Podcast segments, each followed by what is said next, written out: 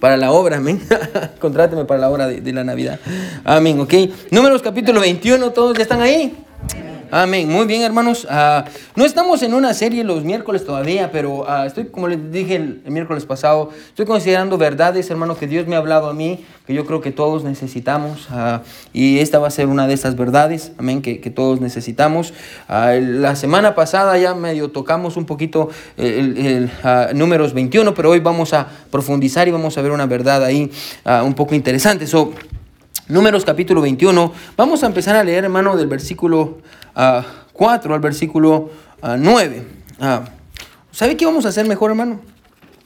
números 21. Aparte de su lugar en números, porque de todas maneras tenemos que ir ahí más adelante. Y vaya conmigo a 1 Corintios. Ahorita vamos a regresar a números, ¿sí? 1 Corintios. Aparte de su lugar en números, capítulo 21. Aparte de su lugar aquí. Y vaya conmigo a 1 Corintios. 1 Corintios porque así fue como, como saqué, está en el Nuevo Testamento. Puede ayudar, si usted tiene, si usted no sabe dónde está, o mira que alguien está luchando, puede ayudar a la persona que está allá a la par de usted. Y si es el pastor, puede ayudarme también a mí. 1 Corintios 10. Vamos a leer del versículo 5 al versículo 11, ah, mm, solo para que más o menos tengamos un contexto. Ahí, 1 Corintios 10. Ahora, Pablo aquí está tratando, hermanos, y está Ah, usando al pueblo de Israel como un ejemplo. Amén. Y está diciendo ah, que lo que pasó en el desierto con el pueblo de Israel uh, está preservado en la palabra de Dios para que nosotros tomemos ejemplo de eso. Amén. Así que mire qué dice versículo 5. Dice, pero de los más de ellos no se perdón, pero de, de los más de ellos no se agradó Dios. Por lo cual quedaron postrados en el desierto. Mas estas cosas sucedieron como ejemplos para nosotros. 1 Corintios 6.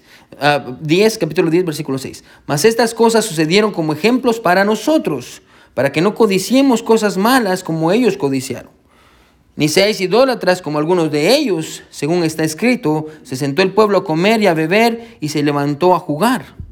Ni forniquemos como algunos de ellos fornicaron y cayeron en un día veintitrés mil ni tentemos al Señor. Ya, ya tratamos con esto de la tentación. Amén. Y yo creo que, hermano, solo de aquí podemos sacar una serie de sermones. Amén. Usando esto, estos, estas verdades que ya nos está dando Pablo y aplicando a la historia del pueblo de Israel. Amén. la semana pasada hablamos acerca de tentar a Dios. ¿Se recuerda? Dijimos que tentar a Dios, hermano, tiene que ver con ponerle límites. Amén. Con limitarlo a nuestros deseos y a nuestros tiempos y a nuestras maneras. Eso es, eso es tentar a Dios.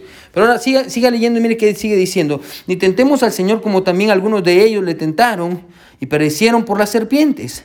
Ni murmuréis como algunos de ellos murmuraron y perecieron por el destructor. Y estas cosas les acontecieron como ejemplo y están escritas para amonestaros a nosotros, a quienes han alcanzado los fines de los siglos. Amén. Ahora, con eso en mente, hermano, regrese conmigo a números. Amén. El pasaje que vimos al principio, números 21. Y vamos a leer el versículo 4. Amén. Vamos a leer el versículo 4. La palabra de Dios dice así, Números capítulo 21, versículo 4. Vamos a ver qué, son estas cosas de las que tenemos que aprender. Mire qué dice el versículo 4. Después partieron del monte de Or, camino del mar rojo, para rodear la tierra de Edom. mire qué dice después. Y se desanimó el pueblo por el camino. Ahora paremos ahí. Y se desanimó el pueblo por el camino. Bueno, hoy vamos a tratar con el desánimo. De hecho, ese es el título del sermón para esta, para esta noche. Hoy quiero predicar bajo el título Desánimo. Desánimo. Y, como siempre le digo, bueno, ah, lo que, con lo que vamos a tratar en esta noche, hermano, es con algo con lo que usted ha tratado, o está tratando, o seguramente va a tratar, con el desánimo. Amén. Yo creo que todos hemos estado ahí en algún punto de nuestras vidas.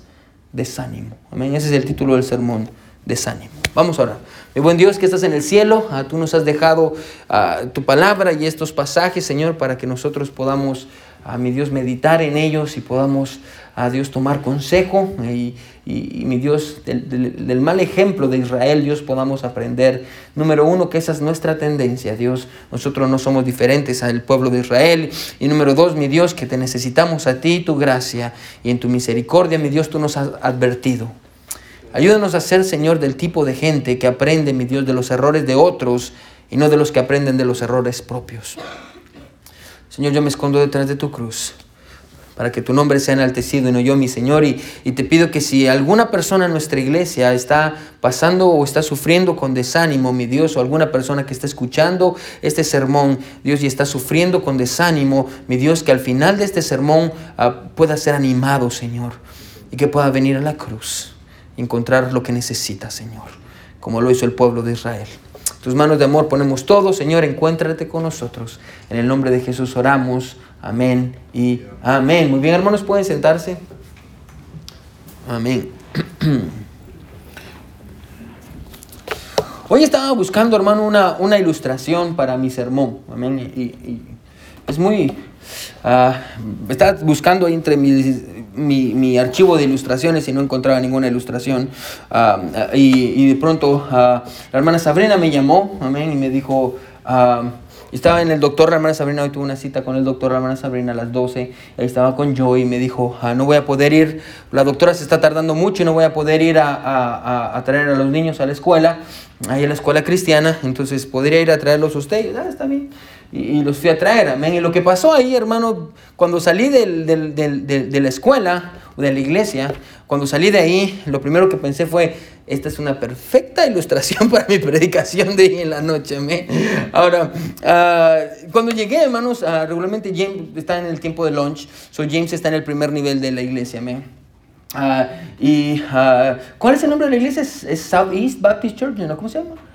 Eastwood, Eastwood Baptist Church, amén. Y ahí está la escuela cristiana de los niños, amén. Entonces, ahí fuimos ahí y, en el primer nivel, ahí estaba James, uh, obviamente jugando, bueno, estaba todavía jugando y estaba uh, comiéndose lunch. Entonces llamé a Sabrina y le dije, no sé dónde está, uh, bueno, James está ahí, ¿dónde está John? Y me dijo, John tiene que ir a recogerlo al tercer nivel, ahí está su clase.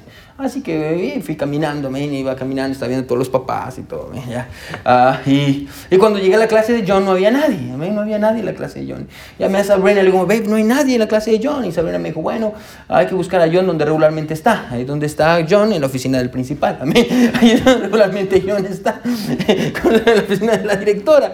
Exactamente ahí está. Amén. Y, estaba buscando la oficina donde está porque no, no sabía dónde estaba. Y de pronto salió una mujer, amén, que yo me, me imagino que era la principal, y me dice, ¿usted es el papá de John Meléndez? Yo le digo, ah no sé si decirle que sí o salir corriendo. Así que le dije, sí, yo soy mi papá. Sí, ya mucho honra, mucho, con mucho orgullo. Y, y a mi hijo, venga para acá. Entonces ya entré y ahí estaba John y John me vio, Daddy, amén. Usted sabe cómo son los niños, amén. Daddy, how are you today, Daddy? Como, ¿cómo está hoy, Daddy? Amén. Tratando de, de, de que no me diera cuenta de qué estaba pasando. Ahora, estaba su, la, la, principal, la directora de la escuela, estaba ahí otra, que no sé quién es, amén. Y estaba la maestra de John. Y la maestra de John estaba llorando. John hizo llorar a su maestra.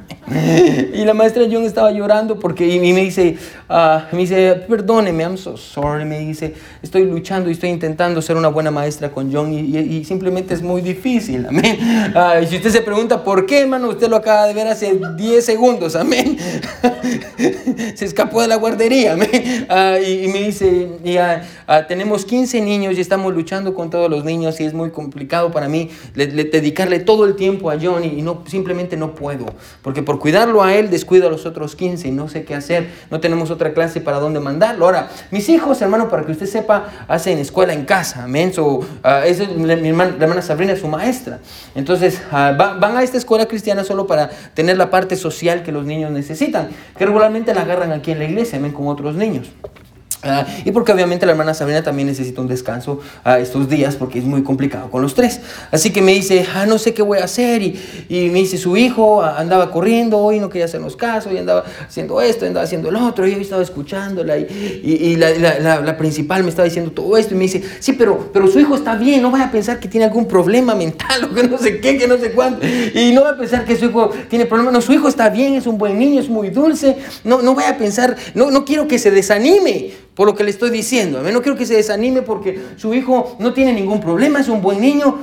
Y usted sabe cómo soy yo. Y yo le digo, ah, no, no intente convencerme. Yo sé que mi hijo tiene problemas. Yo sé que mi hijo tiene problemas. Y dice, no, no, no, no, no, no. Yo, estoy, son mentiras, estoy jugando, amén. Yo sé que no tiene problemas mi hijo, amén. Tiene cuatro años, tenía tres cuando entró, apenas cumplió cuatro años hace dos semanas. Ah, es, es, un niño, le dije yo, y, y, yo sé que va a estar bien, y la razón por la que sé que va a estar bien es porque cuando yo era pequeño era igual, amén, me escapaba de la escuela, amén. Ah, yo le dije, en el peor de los casos, va a terminar siendo pastor. Amén, es lo que va a pasar, el peor de los casos. Así que, y me dice, ay, qué bueno que no está desanimado. Le digo, ah, yo creo que todavía no es tiempo para él que esté con más niños ahorita. Vamos a tenerlo en casa y que, que aprenda. Entonces me dice, sí, yo no quería que, que usted se desanimara. Entonces yo le digo, no, no, no, yo no, no, yo no me voy a desanimar por esto, amén. Y ya le dije a la hermana Sabrina, la hermana Sabrina estaba, ay, gracias a Dios que fue usted y no fui yo, porque si no yo hubiera llorado con la maestra también, amén.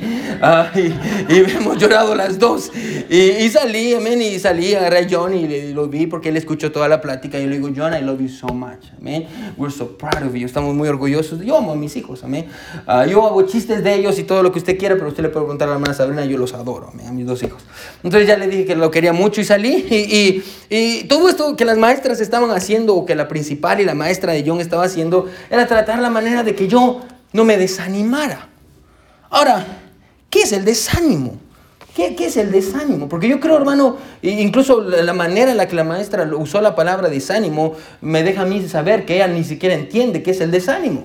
Ahora yo creo, hermano, que muchas personas aquí en esta noche tampoco entienden qué es el desánimo. Usamos el desánimo, ah, usamos la palabra desánimo como cualquier cosa, y, la confundimos muchas veces.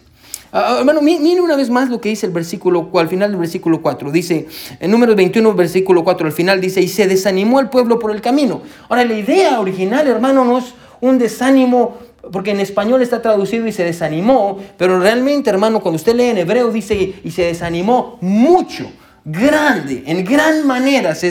El desánimo, escuche, ah, es un caso serio por el cual el, pueblo de Israel está pasando. Bueno, es, un desánimo muy, muy serio. Ahora es evidente, hermano, que algo los desanimó. Si la Biblia dice, ah, iban por el camino y el pueblo se desanimó, tenemos que entender, hermano, que algo los desanimó. Ah, porque no es como que eh, un día las personas de Israel se levantaron y dijeron, ay, Hoy tengo ganas de estar desanimado, amén. Me desanimé. No, no, no, es así, amén. Ah, o como ay, nos sentimos desanimados de la noche a la mañana. Hermano, el, desánimo no pasa de la noche a la mañana. Y regularmente, hermano, el desánimo es el proceso de un, es el proceso de, eh, es el final de un proceso de, de, ciertas cosas que están pasando, que han pasado en nuestras vidas. Es, es el final de un proceso largo y doloroso, amén. Y es lo que está pasando con el pueblo de Israel. Ahora quiero que nos hagamos una pregunta en esta noche. ¿Qué hizo que el pueblo de Israel se desanimara? Porque lo que hizo que el pueblo de Israel se desanimara, amén, también va a ser o puede hacer que nosotros nos desanimemos. Amén. Por eso está en la Biblia. Amén. Dios nos está preservando y nos está diciendo, hey, cuidado, lo que hizo que el pueblo de Israel se desanimara puede hacer que ustedes también se desanimen en el futuro. Así que vamos a empezar a entender, hermano, por qué fue que el pueblo de Israel se desanimó. Así que para poder entender, hermano, qué fue lo que desanimó al pueblo de Israel, y yo sé que ya lo tratamos la semana pasada un poquito cuando vimos el Salmo 72, ah, y ah, lo que hizo que el pueblo de Israel se desanimara, hermano, tiene que ver con el contexto. Así que vamos a ver el contexto. ¿Cuál es el contexto del capítulo 21? El capítulo 20. Amén. ¿Qué es contexto? Son los versículos atrás del texto que estamos estudiando o los capítulos anteriores y los, eh, los posteriores del pasaje donde estamos estudiando. Amén. Nunca tome un contexto, no un texto fuera de contexto, porque se vuelve un pretexto. Amén. Y salen muchas falsas doctrinas. Siempre entienda cuál es el contexto de lo que está pasando. Ahora, entonces el contexto es el capítulo 20. Y en el capítulo 20, hermano, hemos dicho esto. Ah, tres cosas pasan en el capítulo 20. Usted lo puede leer en su casa, amén. Y lo puede estudiar en su casa. Primero, en el capítulo 20 comienza con el hecho de que el pueblo se queda sin agua. Otra vez, amén. El pueblo de Israel se vuelve a quedar sin agua. Ellos están en el desierto. Es la segunda vez que se quedan sin agua. Y ahora recuerde esto, hermano, ¿no? El pueblo de Israel, hermano, a veces cuando decimos es que el pueblo de Israel iba en el desierto, nos imaginamos un grupo de 20, 30, 100, 200 personas. No, aproximadamente eran 3 millones de personas. Amén. 3 millones de personas. Ahora se imagina, hermano, 3 millones de personas sin agua. Amén. No, no tenían agua. Ah, hermano, ah, el pueblo se quedó sin agua otra vez. Amén. Obviamente Dios a través de Moisés, se recuerda Moisés, le pega la piedra en lugar de hablarle la piedra, ya vimos eso en otro sermón hace mucho tiempo, pero sale agua, agua suficiente para satisfacer la sed de 3 millones de personas. en, el, en el capítulo 20 primero se quedan sin agua. Después, la segunda cosa que pasa es que recuerde que el pueblo de Israel tenía como fin llegar a la tierra de Canaán, la tierra prometida. Este es el año, el capítulo 20 sucede en el año 39. Eso quiere decir que están un año de llegar a la tierra prometida. Recuerde, pasaron 40 años, 40 años dando vueltas en el desierto.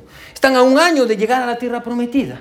Y, para poder llegar tienen que pasar, ah, eh, la meta es pasar derecho hasta la tierra de Canaán, pero el problema es que mientras ellos siguen caminando, se van a encontrar o se encontraron con los edomitas.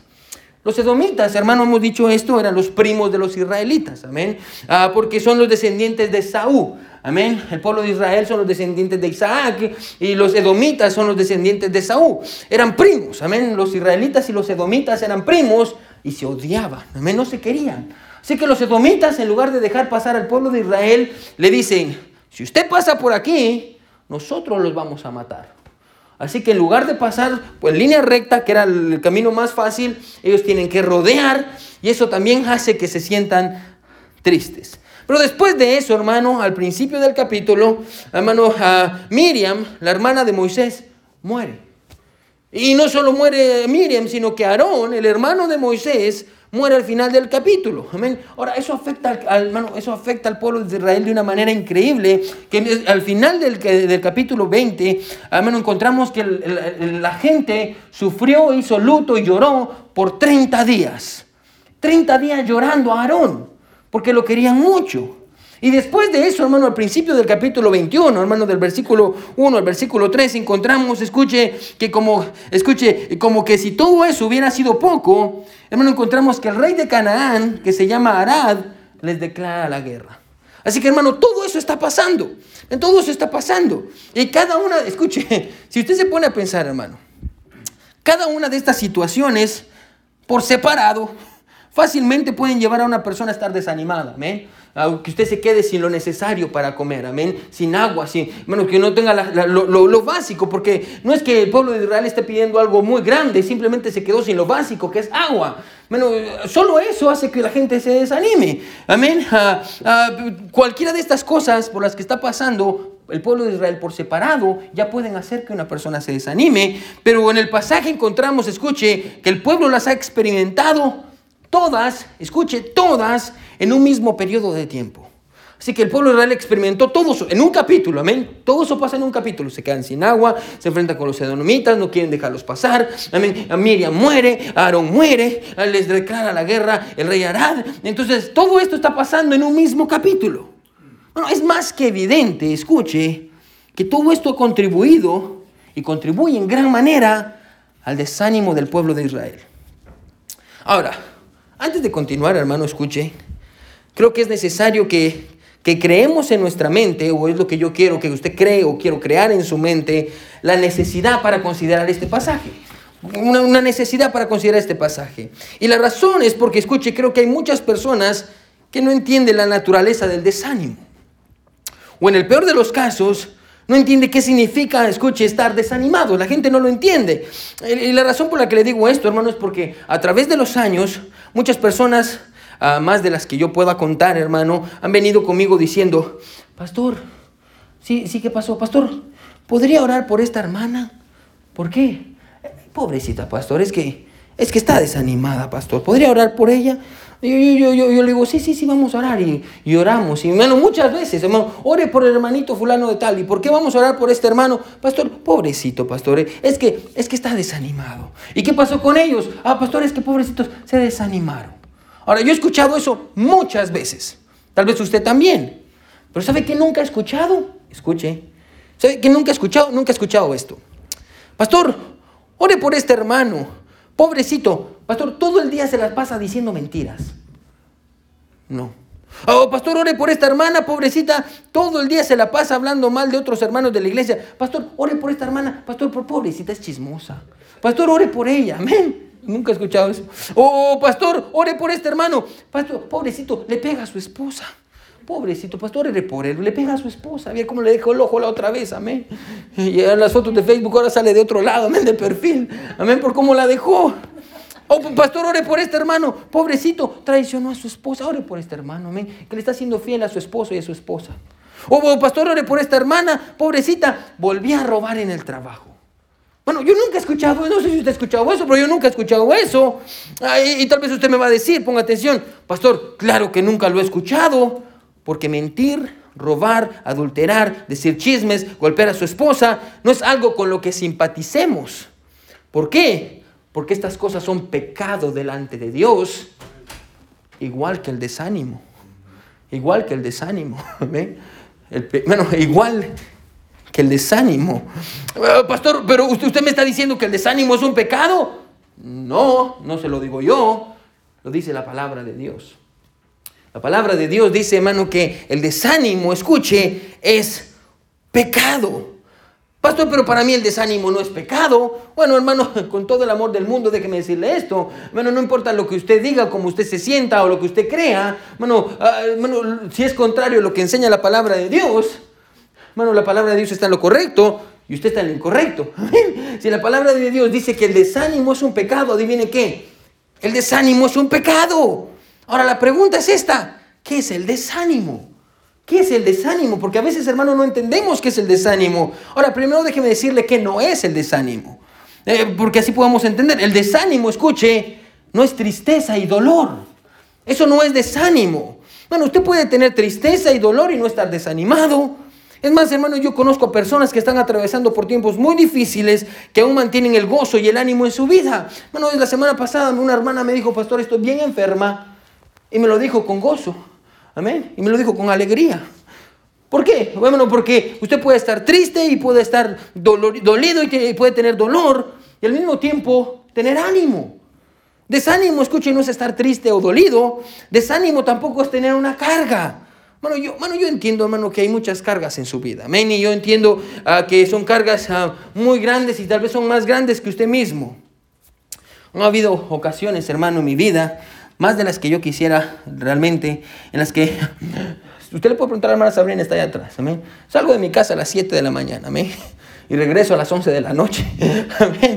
llego salgo de mi casa a las 7 de la mañana porque tengo que ir al hospital y estar en mi oficina y ver pacientes. De ahí salgo a las 5, tengo que hacer unas visitas, de ahí tengo que disipular y tengo que ver qué está pasando con esta cosa, otra, otra situación. Y llego a mi casa a las 11 de la noche, amén. y, muchas veces me acerco a mi esposa y le digo, ven, ni siquiera quiero respirar, amén. Solo estoy viendo mi cama, amén. Quiero mi cama, quiero mi cama, amén. y muchas veces me ha pasado eso. Escuche, pero el hecho de que esté cansado y cargado no quiere decir que esté desanimado. No, no quiere, bueno, bueno, yo entiendo que así es el ministerio, amén. Y, ha habido personas en la iglesia, hermano, a las que queremos mucho, que han salido por X o Y circunstancia, y muchas veces otros hermanos han venido conmigo a decirme, pastor, lo siento mucho, pastor, tal vez usted está desanimado porque esta persona se fue, o porque esta familia se fue. Oh, pastor, usted tal vez está desanimado por eso. Yo siempre les digo esto, escuche. Tal vez estoy triste porque quería mucho a esta familia. O porque sé que la razón por la que se fueron no tenía nada que ver con la voluntad de Dios. Y sé que lo más probable es que van a sufrir. Pero aunque esté triste, escuche, no estoy desanimado. Bueno, yo creo esto con todo mi corazón y quiero que me siga. Bueno, yo, yo creo esto. Dios bendice a las iglesias añadiendo gente, pero también bendice a las iglesias sacando gente. Amén. Así bendice Dios. Amén. Ah, hermana Mariana siempre me dice esto, es una, ah, adición bendita y subtracción bendita. Amén. Dios añade y Dios sustrae. Y gloria a Dios por lo que hace. Bueno, y, yo estoy contento. Amén. Ah, no, no. Quiebra mi corazón cuando son personas que yo quiero mucho, amén. Y, recuerdo, hermano, el caso de una, de una jovencita en especial, amén. Recuerdo a una, familia que hace, hace mucho tiempo venía a nuestra iglesia. Ah, cuando comenzamos la iglesia, tocando puertas, los encontramos, uh, los ganamos para Cristo, vinieron a la iglesia. Ah, muchos de ustedes tal vez lo recuerdan y los, los bautizamos. Fue uno de los primeros bautizos que hicimos uh, afuera, con el gran frío y se bautizó la hermana Soledad, David y yo estamos congelados, amén, casi nos da pulmonía, porque el loco el pastor quería andar bautizando en abril, amén, afuera. Y, y, y se bautizaron ellos y estaban bien fieles sirviendo a Dios y tenían sus niños y bien contentos y el hermano compró su traje y venía a la iglesia y, y de pronto ya no vinieron. ¿Y qué pasó? Pastor, usted dijo algo que, ¿Y sabe qué es lo más chistoso, hermano? yo ni dije nada que ellos escucharon. Otra hermana, que tampoco está en la iglesia, les fue a decir algo. La hermana ya no vino porque les mintió y eso lo hizo que se desanimaran y ya no querían venir a la iglesia. Yo fui a hablar con ellos y los fui a visitar y visitar y visitar y visitar. Y ya no querían venir a la iglesia. Y ya no vinieron, pero lo que me, me partió el corazón fue esto. Tenían una niña pequeña, amén, a Stephanie. Y me recuerdo la niña chiquita, man, adoraba venir a la iglesia. Uf, amaba venir a la iglesia. Y todos los domingos, y siempre la primera que se levantaba le decía, mami, daddy, vamos a la iglesia. Y venían a la iglesia. Y cuando escuchó que su papá y su mamá ya no iban a venir a la iglesia, me recuerdo que salió la última vez que los fui a visitar, salió de su casa y traía algo en sus manos y viene y me dice, pastor. Y luego, ¿qué pasó? Y me dice, pastor, tome. era una fotografía de ella. Y me dice, pastor, cada vez que mire la fotografía, ore por mí para que podamos regresar a la iglesia. todavía tengo su fotografía en mi, en mi Biblia. Oro por ella todas las semanas, esperando que Dios la traiga. Me duele mi corazón que la gente salga de la iglesia. Bueno, porque yo sé que allá afuera en el mundo no les va nada bien. Amén. Yo sé que el diablo los destruye en el mundo. Amén. Yo, yo sé eso, yo lo conozco. Usted lo sabe, nosotros lo sabemos. Me parte mi corazón. Pastor, pero ¿eso lo desanima? No. Porque estar triste y desanimado, hermano, son dos cosas completamente diferentes. Amén. Son dos cosas completamente ah, diferentes. Amén. Hermano, estar desanimado. ¿Qué es estar desanimado? Escuche, estar desanimado literalmente quiere decir, o es lo que quiere decir el pasaje, estar descorazonado, sin espíritu. Y básicamente la idea es sin fuerzas. El desánimo tiene que ver con estar deprimido al punto, escuche, en el que usted ni siquiera se quiere mover. Es una depresión tan profunda que usted dice, ya no me quiero mover, ya no quiero seguir, me quiero quedar aquí todo el día. Eso es desánimo. No, escuche, y en todas las ocasiones anteriores que yo le conté, cuando yo estaba cargado y cuando estaba triste, nunca me faltaron las fuerzas para continuar. Eso quiere decir que no era desánimo, no era desánimo. Bueno, si, si, quiere, si quiere escribir algo, hermano, o encerrar esto en una descripción, tener desánimo es no tener fuerza para continuar. Eso es desánimo. Es no tener fuerza para continuar. No es estar triste, no es estar cargado, no es estar dolido, no es estar sentimental, no es que usted está haciendo sus pucheros. No, no es eso, amén. Eh, no es que se enojó, no es que lo traicionaron, no es que eh, le hirieron sus sentimientos, no es que hirieron su orgullo, no. Eso no es desánimo. Desánimo es no tener la fuerza necesaria para continuar. Eso es, eso es el desánimo. Y es, lo que está pasando con el pueblo de Israel. El pueblo de Israel, escuche, no estaba cansado, no estaba triste, no estaba cargado. La Biblia dice que el pueblo de Israel estaba desanimado, desanimado. ¿Qué quiere decir eso? Que ya no podían avanzar. Y la razón por la que este pasaje está aquí, hermano, ponga atención, es porque mientras vivamos en esta tierra, vamos a tener que experimentar lo mismo que los israelitas experimentaron. Y si está escribiendo, escriba esto. Y así como en el desierto, escuche, no era un lugar cómodo para vivir, este mundo tampoco es un lugar cómodo para seguir a Jesús. Amén, se lo vuelvo a repetir, ¿sí? Y así como para ellos, amén, el desierto no era un lugar cómodo para vivir. Para nosotros, hermano, escuche, este mundo no es un lugar cómodo para seguir a Jesús. Este, lugar no es un, este mundo no es un lugar cómodo para seguir a Jesús. Eh, hermano, el mundo siempre ha sido el mundo y cada generación, escuche, que quiera vivir para Dios, siempre se va a tener que enfrentar a Él. Y no es que nosotros nos enfrentemos a cosas nuevas en esta generación, no son cosas que generaciones anteriores ya se han enfrentado. Esta no es la primera vez que el mundo lucha con, con un virus. No, han habido más virus, amén. Esta no es la primera vez que nos enfrentamos con ciertas cosas. No, el mundo se ha enfrentado con otras cosas. Y los cristianos se han enfrentado con otras cosas. No, no, usted y yo, escuche, vamos a enfrentarnos a la escasez de no tener todo lo que, no, lo que queremos cuando lo querramos.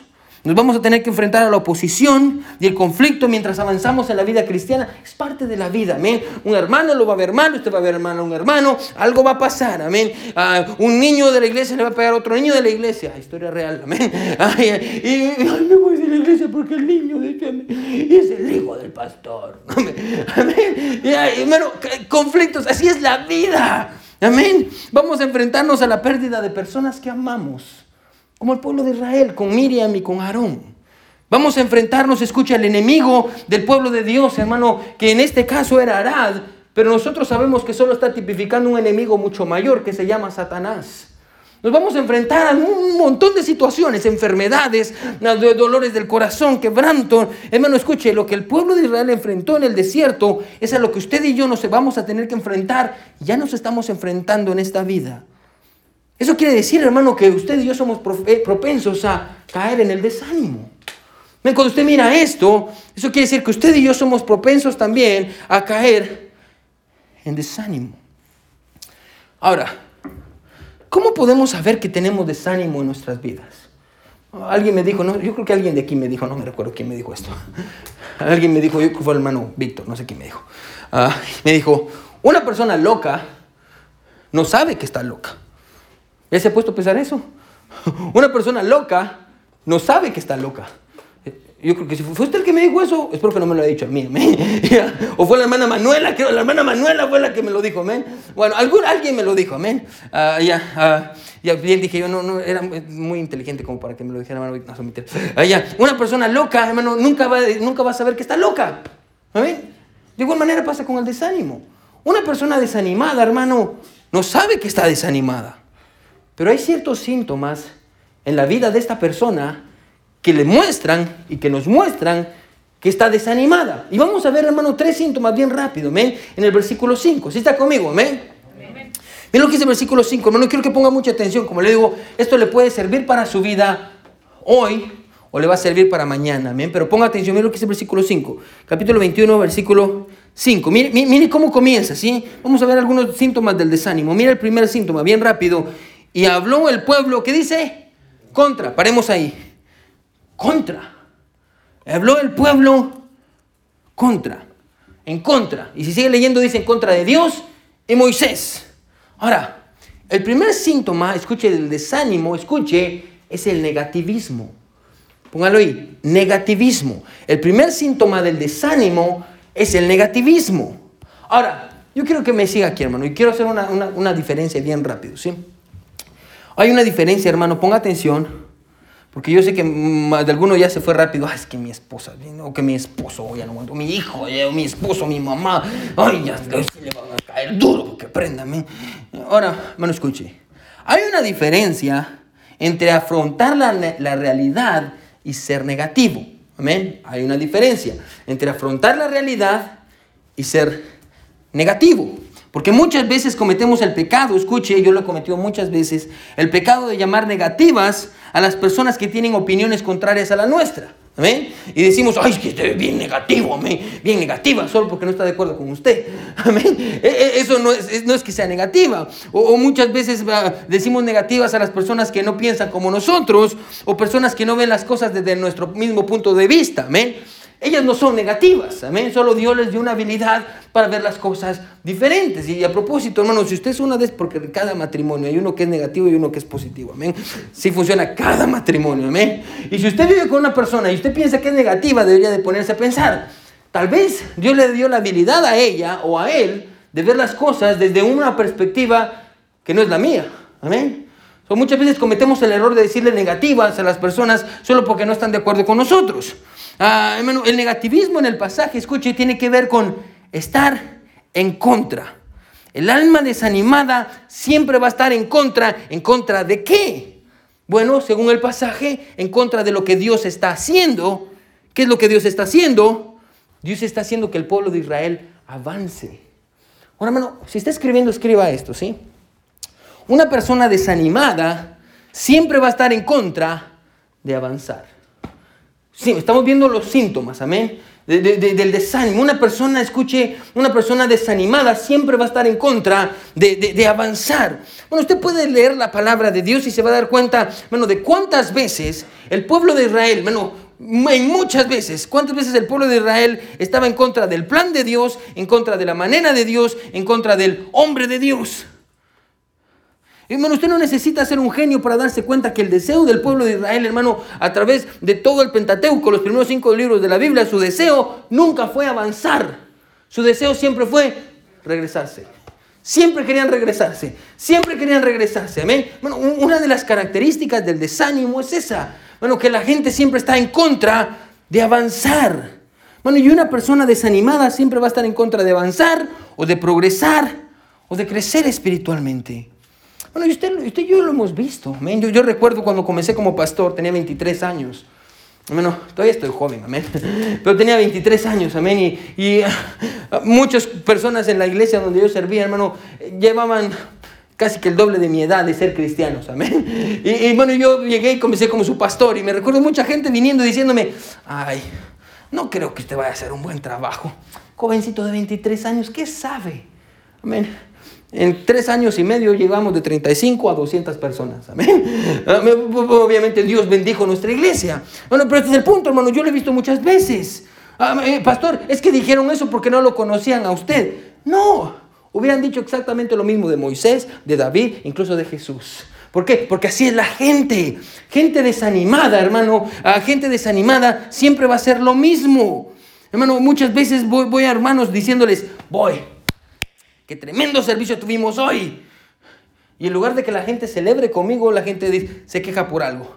Ay, pastor, es que, sí, pero se dio cuenta que esta hermana hizo esto, se dio cuenta que este hermano hizo esto, se cuenta, bueno, en lugar de estar feliz por lo que Dios está haciendo, amén, están en contra de avanzar. Es que vamos a comprar un edificio más grande porque no cabemos ya aquí, nos vamos a mover a otro lugar. Ay, pero saber si vamos a caber. ¿Qué pasa si la gente deja de venir? Eh, ¿Qué pasa si los hermanos se desaniman? Y, negativismo, amén. Hoy esta persona fue, fue salva. Ojalá que sea verdad, amén, porque uno nunca sabe. Una persona desanimada siempre va a estar en contra de los planes de Dios, de las maneras de Dios y los instrumentos de Dios y siempre va a estar, escuche, evitando y en contra de avanzar. estamos hablando acerca de síntomas del desánimo, pero no solo eso. Mire, que sigue diciendo el versículo 5. Y todo el pueblo, y habló el pueblo contra Dios y contra Moisés. Ahora, si usted y yo le hubiéramos preguntado al pueblo, ¿quién es el responsable de este desánimo? ¿Por qué ustedes están desanimados? Bueno, 100% seguro que nos hubieran dicho, la culpa la tiene Dios y la tiene Moisés. Ahora yo le quiero hacer una pregunta, si usted ha leído su Biblia. ¿Quién fue el que los sacó de Egipto?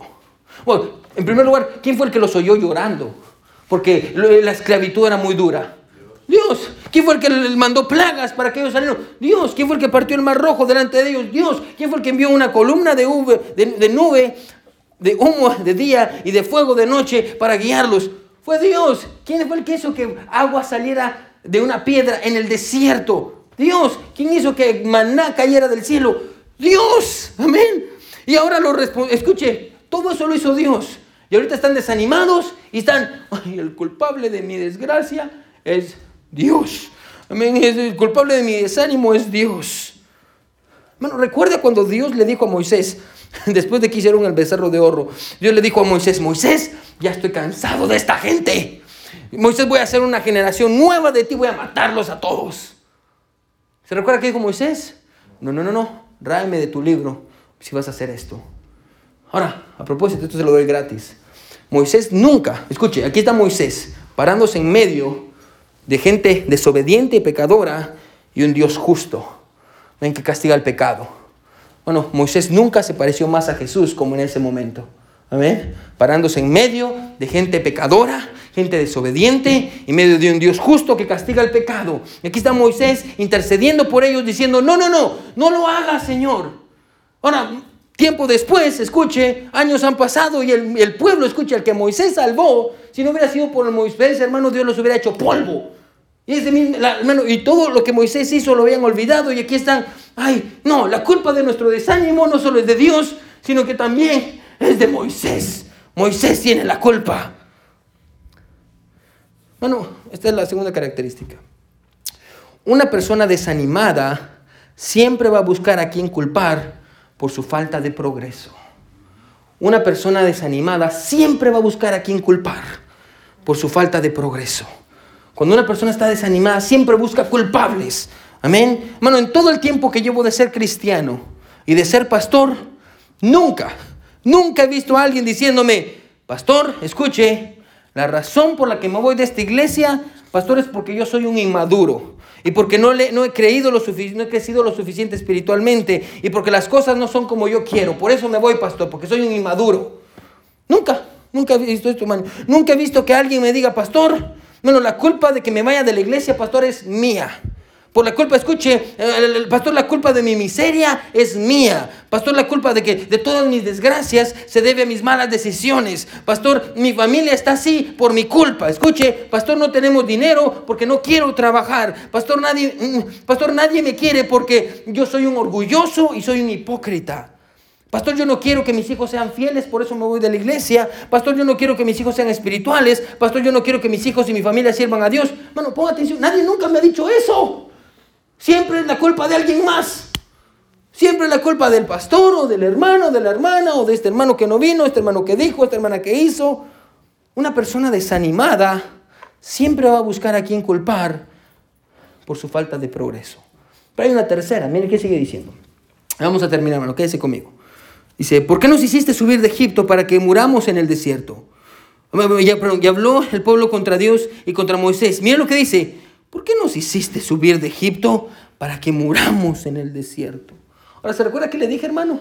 Ya llevaban 39 años en el desierto. ¿Usted cree, hermano, que a Dios le hubiera tomado 39 años matarlos? si Dios hubiera querido matarlos, hermano, los hubiera, dejado en, Egipto. En Egipto los hubieran matado. Amén. Y mire que sigue diciendo, pues no hay pan ni agua.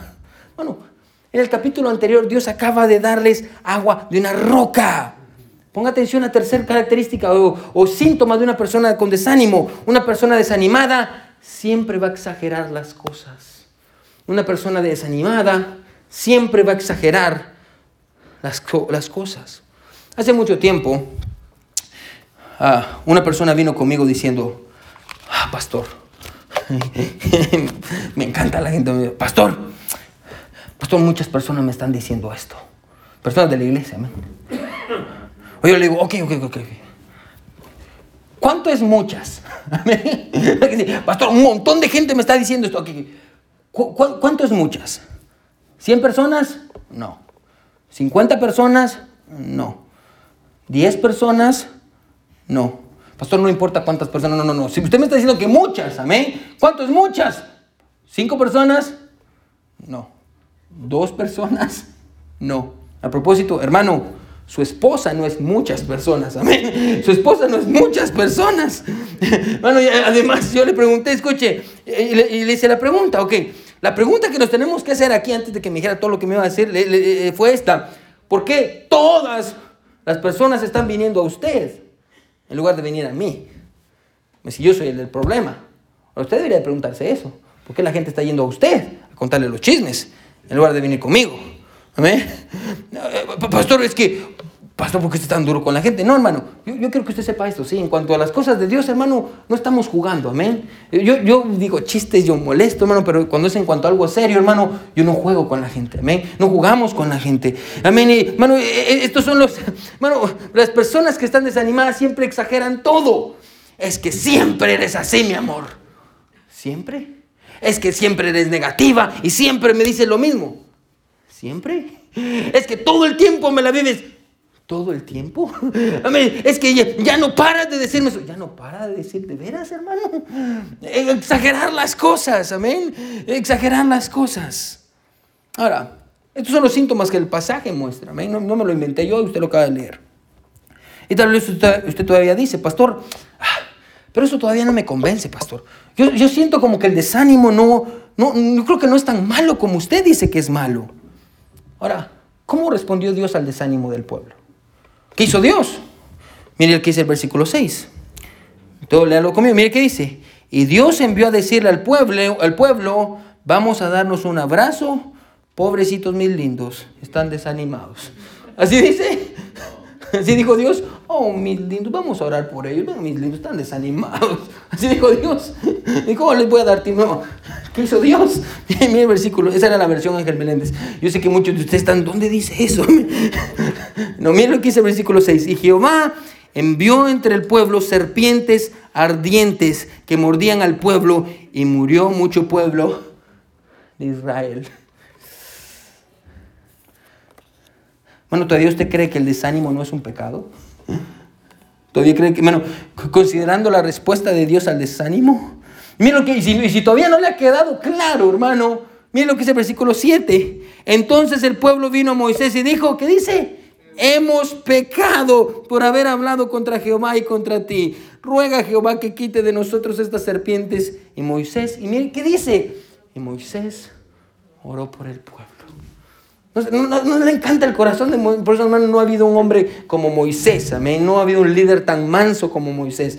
Todo el bueno, minutos antes, amén, de que él estuviera orando por el pueblo, la gente estaba criticándolo. Es por tu culpa. Vinieron las serpientes, los estaban mordiendo, se estaban muriendo. Moisés, perdónanos, por favor, es mi pecado, soy yo. Moisés, no eres tú, soy yo. Amén. Y aquí está Moisés.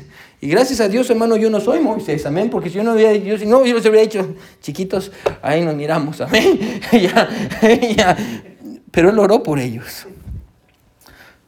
Ahora, hermano, Dios no quería esto para su pueblo.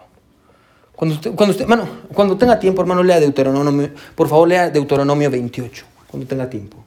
Y se va a dar cuenta que era lo que Dios quería para su pueblo. Dios quería bendecir a su pueblo. Dios quería que ellos fueran felices. A Dios quería que a donde ellos fueran les fuera bien. Dios quería bendecir a su pueblo. Hermano, Dios no quería esto para su pueblo.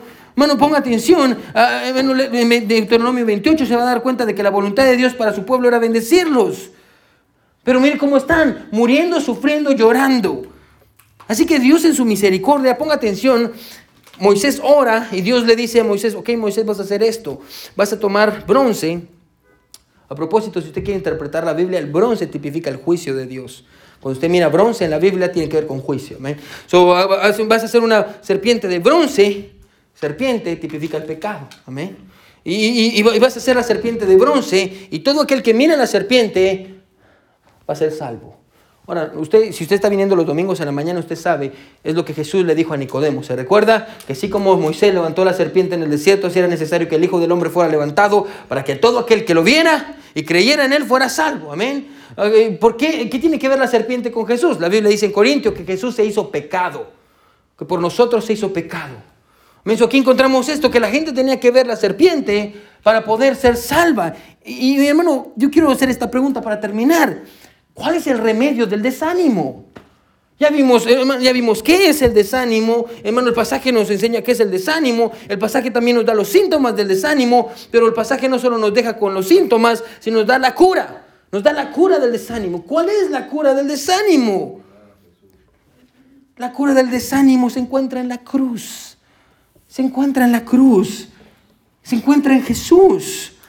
Pastor, ¿cómo, ¿cómo la cruz de Jesús puede ser la cura para mi desánimo? Quiero que escuche. Es gracias a la cruz de Jesús que cuando yo estoy cansado entiendo que no estoy desperdiciando mi vida al servir a otros. Entiendo que yo estoy ganando mi vida. Bueno, eh, yo, gracias a la cruz de Jesús yo entiendo que no importa que salga a las 7 de la mañana de mi casa y regrese a las 11 de la noche, bueno, cuando estoy manejando de regreso a mi casa, en lugar de estar cansado y quejándome, estoy contento y estoy cantando. ¿Por qué? Porque estoy feliz de servir a Dios. Ese es mi propósito. Eso es a través de la cruz de Jesús. Servir a Dios no se convierte en, una carga. Que usted diga, ay, yo otra vez voy para la iglesia porque es domingo y voy a ir a ver al hermano fulanito de tal y. No, no, no, no, no, no. Bueno, venir a la iglesia es una bendición, es un privilegio. Venimos, cantamos, le cantamos a Dios, tomamos decisiones, escuchamos su palabra. Bueno, ah, caminamos y crecemos y le enseñamos a nuestros niños a vivir para Dios. Bueno, escuche, gracias a la cruz de Jesús, todo tiene sentido. Todo tiene sentido. Es gracias a la cruz de Jesús que entiendo que las cosas no tienen que ser como yo quiero. Y entiendo que Él tiene que crecer y yo tengo que menguar. Es gracias a la cruz de Jesús que entiendo que el mundo no es mi hogar. Hermano, es gracias a la cruz de Jesús que entiendo que la muerte no es el final. La muerte es el comienzo para aquellos que han creído en Jesús. La muerte, escuche, no es el final, no es un accidente, es una cita. Una cita que tenemos con Jesús. Bueno, y la muerte ya no se mira tan mal gracias a la cruz de Jesús. Es gracias a la cruz de Jesús que entendemos que aquellos que han muerto sin, bueno, con Cristo, vamos a volver a verlos y están esperando por nosotros en el cielo. No tenemos por qué estar desanimados. Es gracias a la cruz de Jesús que puedo decir, no me importa lo que las personas digan de mí. No me importa que se rían porque soy diferente. Lo único que me importa es lo que Él piensa de mí. Menos gracias a la cruz de Jesús, que, que, tenemos sentido, es gracias a la cruz de Jesús. Escuche, que entiendo que a los que aman a Dios, Todas las cosas les ayudan a bien. Es gracias a la cruz de Jesús que entiendo que porque Él vive, triunfaré mañana. Porque Él vive ya no hay dolor. Porque yo sé, yo sé que el futuro es suyo. La vida vale más y más solo por Él. Amén. Entendemos eso. Gracias a la cruz de Jesús. Bueno, y era necesario, escuche, y me encanta, porque ahorita vamos a ver el pasaje. Era necesario, escuche, que el pueblo atravesara por, esa, por, eso tan difícil, por ese desánimo. Vino, uh, vieron la, la, serpiente y fueron salvos. Y hasta entonces, algo pasa. ¿Qué es lo que pasa? Vieron, estaban desanimados, escuche, ya no podían avanzar. Vieron a la cruz. Esa fue la cura a su, a su desánimo. ¿Y qué fue lo que pasó después? Mira lo que dice, versículo 10. Mire, dice, después, ¿qué dice? Partieron. ¿Qué dice? Ellos pudieron avanzar. Bueno, tal vez usted esta noche se siente que está estancado en su vida. Tal vez usted se siente, hermano, que no está avanzando. Bueno, tal vez usted está experimentando los síntomas del desánimo. Algo pasó en su vida y usted está desanimado. Y por todo critica ahora. Y usted no era negativo y ahora está negativo por todo.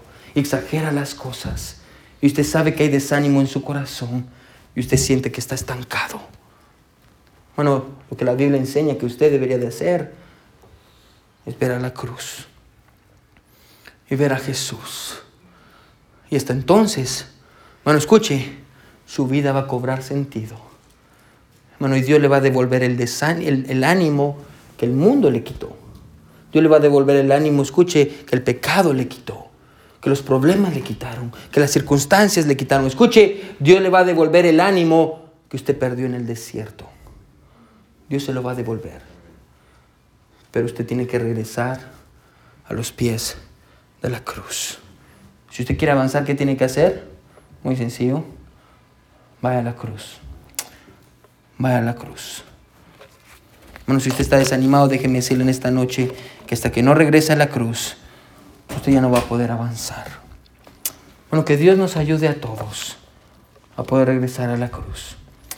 Todos con ojos cerrados y cabeza inclinada, hermano, nadie viendo. Todos con ojos cerrados y cabeza inclinada. ¿Quiénes dirían en esta noche, pastor? Pastor, Dios me habló. Pastor, pastor, yo quiero regresar a la cruz. Yo quiero regresar a la cruz, pastor. Quiero regresar a la cruz. Pastor, ore por mí porque a veces, pastor, yo también lucho por el con el desánimo. Bueno, levante su mano si usted diría, pastor, ore por mí. A veces yo también lucho con desánimo. Gloria a Dios. Miro su mano, miro su mano. Miro su mano. Gloria a Dios. Amén.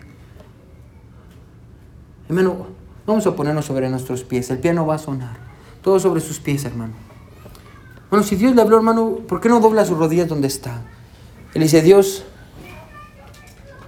Dios, cuando yo veo tu cruz y veo lo que tú has hecho, Señor, yo entiendo que mi desánimo, hermano, comparado con lo que Jesús llevó, bueno, nuestro desánimo es pequeñito.